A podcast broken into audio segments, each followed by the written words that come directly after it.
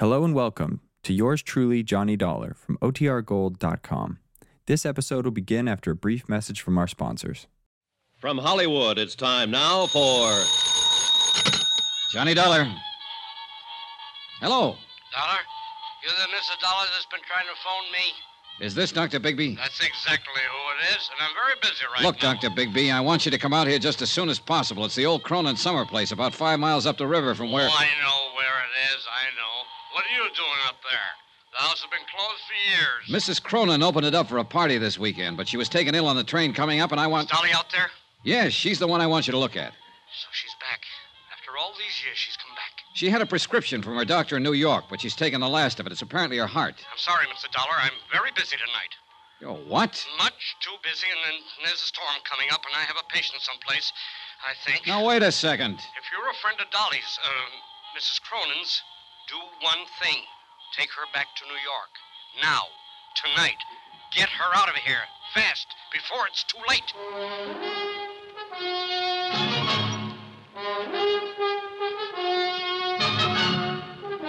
Tonight and every weekday night, Bob Bailey in the transcribed adventures of the man with the action packed expense account, America's fabulous freelance insurance investigator. Yours truly, Johnny Dollar.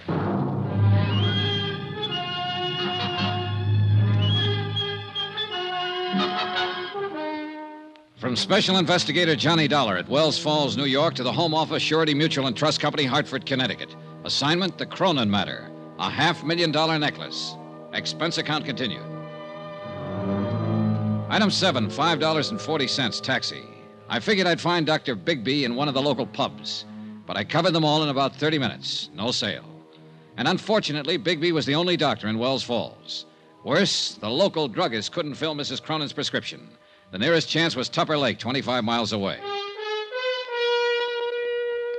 Back out at the Cronin place, I turned the taxi over to Jason Prell, Mrs. Cronin's business advisor, and he took off for Tupper Lake to look for the medicine.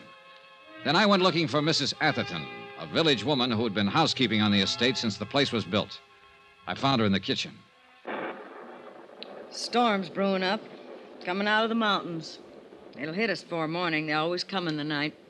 I guess you've seen a lot of storms in these hills, Mrs. Atherton. Lived here all my life, never been out of 'em. It's Miss Atherton, not Mrs. Oh. She's the missus up in the bed, even if she is a widow. Little Dolly, Mrs. Cronin, till death do us part. Did you know Barnaby Cronin, Miss Atherton? Yes, I knew him. Of course, I knew him. I worked here. Oh, yes, you were here then. What kind of a man was he? Like any other man. Not according to Dolly, Mrs. Cronin. She apparently worshipped him. Still does, in fact. Dolly's always worshiping something. Everybody was always worshiping her. She had us all dancing to her tune and without even trying. You knew her back then? She was born and raised here in the village. I thought everybody knew that. No, that's one I missed. Well, we used to work together, waiting tables at the summer hotels around here. That's where Jason Prell saw her. Told her she ought to be on Broadway. She left the town the next week. Didn't come back again till after she and Barnaby was married. And she got him to spend a fortune to build this place for her. Well, I guess he had the fortune to spend. Oh, yes. She married well. Count on Dolly for that. Always got whatever she wanted and never even had to ask. Things were just given to her, always. Yeah, probably so. But she's been pretty generous herself. Like uh, keeping you on here, for instance, when the house has been closed up for years with nobody using it. Oh, she's the dancing darling, all right, right to the end. Well, now, if you'll excuse Uh, me. there was something else I wanted to ask you, Miss Atherton. I'm not one to talk ordinarily, but you got me started. Well, this is not about Mrs. Cronin, at least not directly. She was taken ill on the train. I don't think it's serious, but I wanted a doctor to look her over. The only one in the village seems to be a man by the name of Bigby. Bigby. He's the coroner here, but he's not a doctor. No? Oh, not anymore. Still calls himself one, but he lost his license ten years ago. He's a drunken sot. Yeah, I kind of figured. But he sobered up fast when I told him on the phone that the patient was Mrs. Cronin. He refused to come out, told me to get her away from here fast, and then he hung up on me. Forget him. He couldn't do her any good. But I'd, I'd like to know why he acted that way. Do you happen to know any reason? Bigby is a drunk. Who knows what his reasons are? I thought you might. Better ask him. What difference does it make anyway? He can't help her. Nobody can. What do you mean? She's come back finally. For the first time in all these years. Took sick on the train. That wasn't any surprise to her. She knew it was going to happen.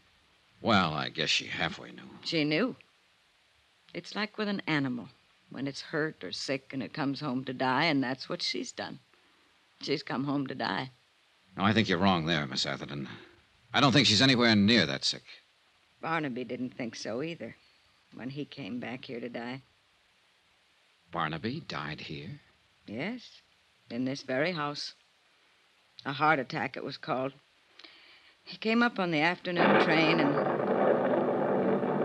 Hmm. That's strange. It was the same kind of night. A storm like tonight. Strange how things move in patterns. Were you here with him, Miss Atherton? Barnaby died alone. And the doctor? Bigby? Miss Atherton was the doctor. Oh, I'm sorry. I was thinking. The bridges were washed out. Bigby didn't get here till the next morning. Wouldn't have mattered. He couldn't have done anything. Nobody could have. When it's time for a thing to be done, it's done. Nobody can stop it. Nobody. It was a strange evening, ominous and oppressive, with a feel of violence in the air. Even the house itself added to the feeling.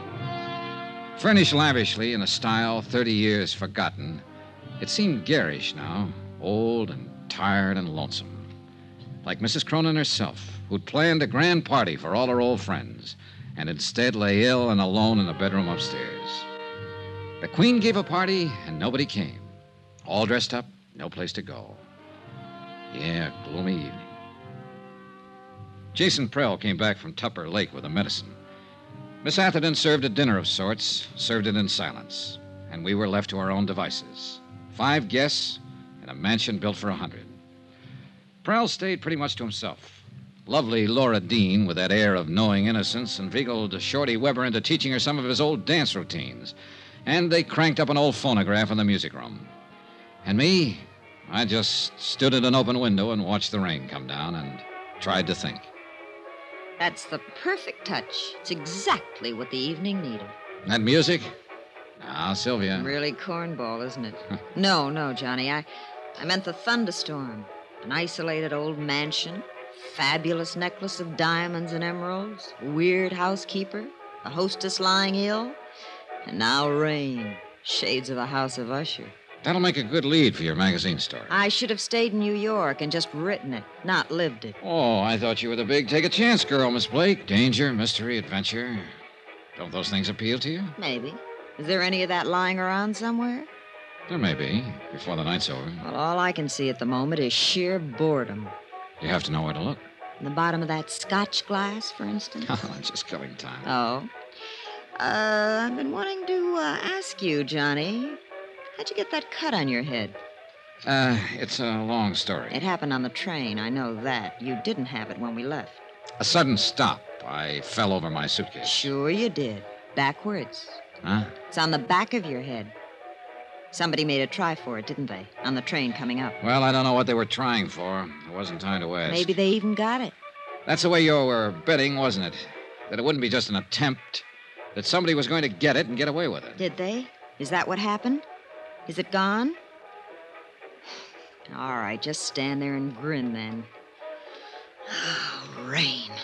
I'm going back to the city tomorrow. You are? Well, don't smother me with your pleading. no, stick around, Sylvia.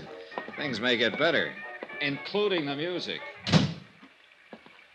You know, in a way, I hope somebody did get the circle of fire. Why? What good is that fabulous necklace doing her now, lying up there? She's had everything she ever wanted. Life's been too easy on her. She doesn't deserve it. She ought to lose it. Her life or the necklace? The necklace, of course. You know, for reasons I can't go into, I think you'll be sorry you said that someday. Sorry? Why? She's a woman who's had everything. You're pretty predator, aren't you? Hurt and afraid. Am I? You feel something big may have passed you by, and you put up that tight, bright front for protection.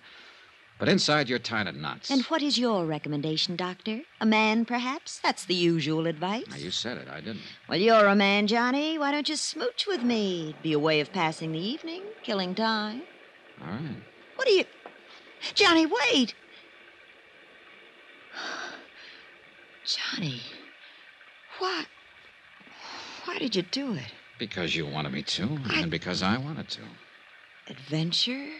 Mystery? Danger? Who's bored? Who's going back to the city? Those doctors are right.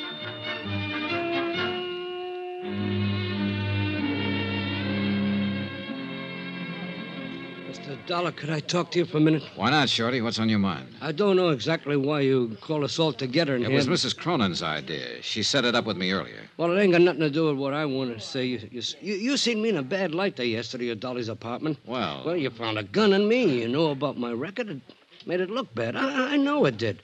But so help me, Mr. Dollar, everything I told you was the gospel truth. yeah. I'd break my arm before I'd do anything to harm Dolly in the least bit. You see, I've been in love with that woman for 35 years. Like to broke my heart when she married Barnaby. But I always knew I didn't have no chance right from the start. She was up there, big, somebody. Me, I was a nobody. But I'd still die for her any time. That's all, Mr. Dollar. I just wanted you to know. They were all there, gathered around the big dining table, watching me and waiting. Mrs. Cronin had asked me to arrange it.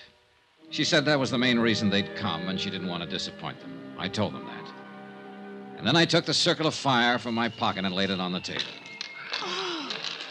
They all reacted in different ways. Laura Dean gave a gasp and her eyes opened wide, and Sylvia. Look at it. Just look at it. Sylvia Blake was fascinated, hypnotized. Yeah, you should have seen it on her back in the old days. It sparkled even twice as much. Hmm.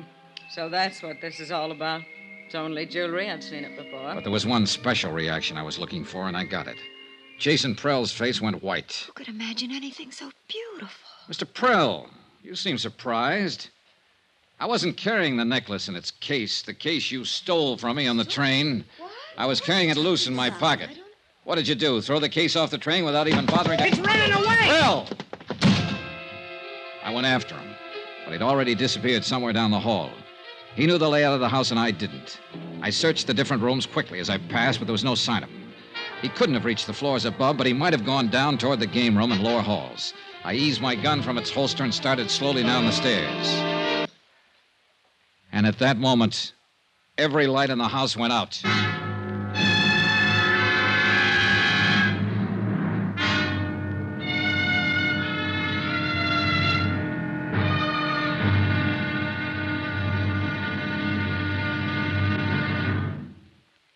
There'll be another intriguing episode in our story of the Cronin matter tomorrow. Tomorrow, a white lie, a bullet from the darkness, and death comes in out of the rain.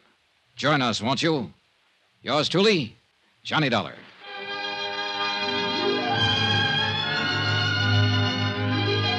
Yours truly, Johnny Dollar, starring Bob Bailey, is transcribed in Hollywood. Written by Les Crutchfield, it is produced and directed by Jack Johnstone.